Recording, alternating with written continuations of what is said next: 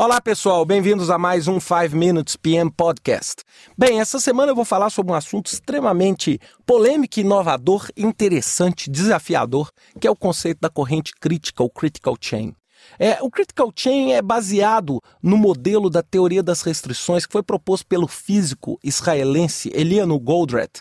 E ele, uma pessoa extremamente polêmica, começou a entender que a raiz da maior parte dos fracassos em projeto está exatamente no excesso de contingências é, e no gerenciamento das incertezas.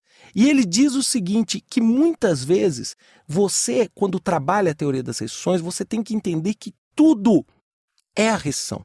Se você souber com a restrição, souber explorar essa restrição, subordinar tudo a essa restrição e controlar a restrição, você está fazendo o controle total. Então ele tem uma diferença muito grande, tá? Quando a gente fala e compara o conceito de critical chain com o conceito de caminho crítico. O caminho crítico no projeto é o quê? O caminho com menor folga, o caminho com folga nula.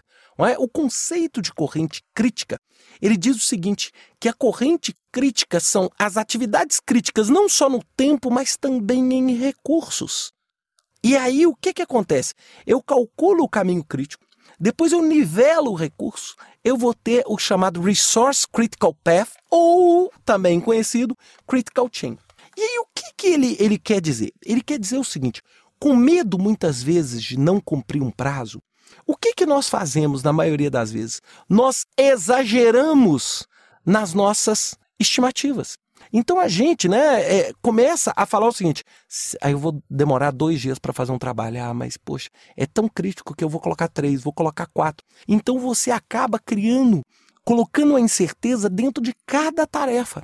Quando, na verdade, o que precisa ser concluído no prazo não são as tarefas, mas sim o projeto. Olha a teoria das exceções.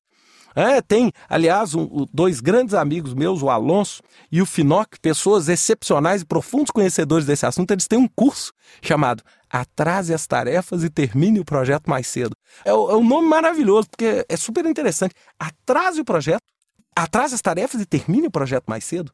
É, fica um, um, uma coisa, pô, mas peraí, atrasar? Por quê? Porque é exatamente o conceito que ele introduz. Ele introduz o seguinte: se a gente pegar cada uma das nossas atividades fizer o conceito de critical chain, ou seja, calcular o caminho crítico, nivelar os recursos para não termos problema de recursos, e a gente colocar isso então né, no tempo. Depois a gente vai cortar um pouco da duração de cada uma dessas atividades. Ou seja, ao invés de tratarmos uma duração com 90% de probabilidade dela ser concluída, nós vamos tratar com 50 apenas.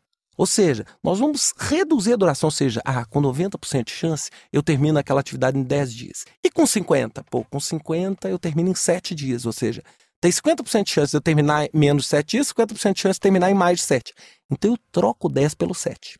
A partir do momento que eu fizer isso, o que, que vai acontecer? Toda a minha cadeia, toda a minha rede vai ficar mais curta não é?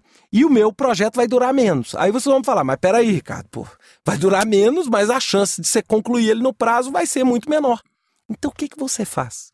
Lá na última tarefa, você introduz um buffer, uma proteção de tempo, que vai depender de como você encara o seu projeto. Se você for uma pessoa extremamente é, conservadora, você pode introduzir um buffer no tamanho da folga que você retirou. Se você for uma pessoa é, moderada, você introduz apenas 50%. Se você for uma pessoa agressiva, você só volta 25%. E aquele buffer, o que, que ele é? Ele é um pulmão. Aquele buffer pode ser usado por quem? Por todos. Ou seja, aquele buffer é um buffer do projeto. E para que eu garanta que aquele buffer está protegido, eu também começo a procurar todos os caminhos que podem afetar a minha corrente crítica. E em cada um daqueles caminhos eu vou colocar um buffer chamado buffer de alimentação. E aí o que, que vai acontecer, pessoal? Eu vou conseguir com isso ter o buffer do projeto e os buffers de alimentação protegendo a minha corrente crítica. Não me interessa se a atividade 1 terminou mais rápido, mais lento. Me interessa é que aquela cadeia inteira está protegida por um amortecedor, por um pulmão que vai proteger. Então, esse é o conceito clássico. E aí, ao invés de eu ter que administrar todas as minhas tarefas e ficar acompanhando tarefa atrasada, tarefa adiantada, tarefa no prazo, tarefa fora do prazo, eu vou administrar o buffer. a partir do momento que o meu buffer foi consumido, eu vou me preocupando. Então, por exemplo, você tem um modelo que eu chamo buffer em três zonas, onde eu pego esse buffer, vamos supor que eu lá no final do projeto adiciono um buffer de 10 dias. Eu pego e divido em três, 3 dias, 3.3 dias em cada parte. Se ele consumir os 3.3 primeiros, eu considero luz verde. O segundo grupo, eu considero luz amarela. O terceiro grupo, luz vermelha. Agora observem bem. A luz vermelha já foi acionada e o projeto nem atrasou ainda porque ele ainda está consumindo aquela reserva, aquele pulmão. Então, eu tiro essa restrição, essa, essa incerteza de cada tarefa e jogo, ou seja, eu ponho durações muito mais agressivas na tarefa e ponho um pulmão protegendo todo o conceito. Um outro monitoramento que a gente faz também é o seguinte: é percentual executado, percentual de consumo do buffer. Ou seja, se eu executei 40% do projeto, mas só consumi 10% do buffer, tá tudo ótimo. Agora, se eu executei 40% do projeto e já consumi 80% do buffer, tudo péssimo.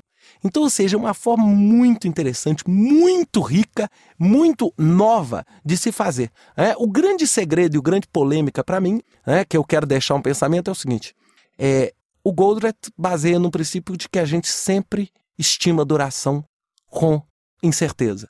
É, esse é o grande dilema e essa é a grande polêmica, ou seja, ele está imaginando que todo mundo está planejando com certeza. Isso aí é uma coisa para vocês pensarem essa semana. Bem, pessoal, era isso que eu tinha para falar para vocês essa semana. Até a próxima semana com mais um 5 Minutes PM Podcast. Até lá.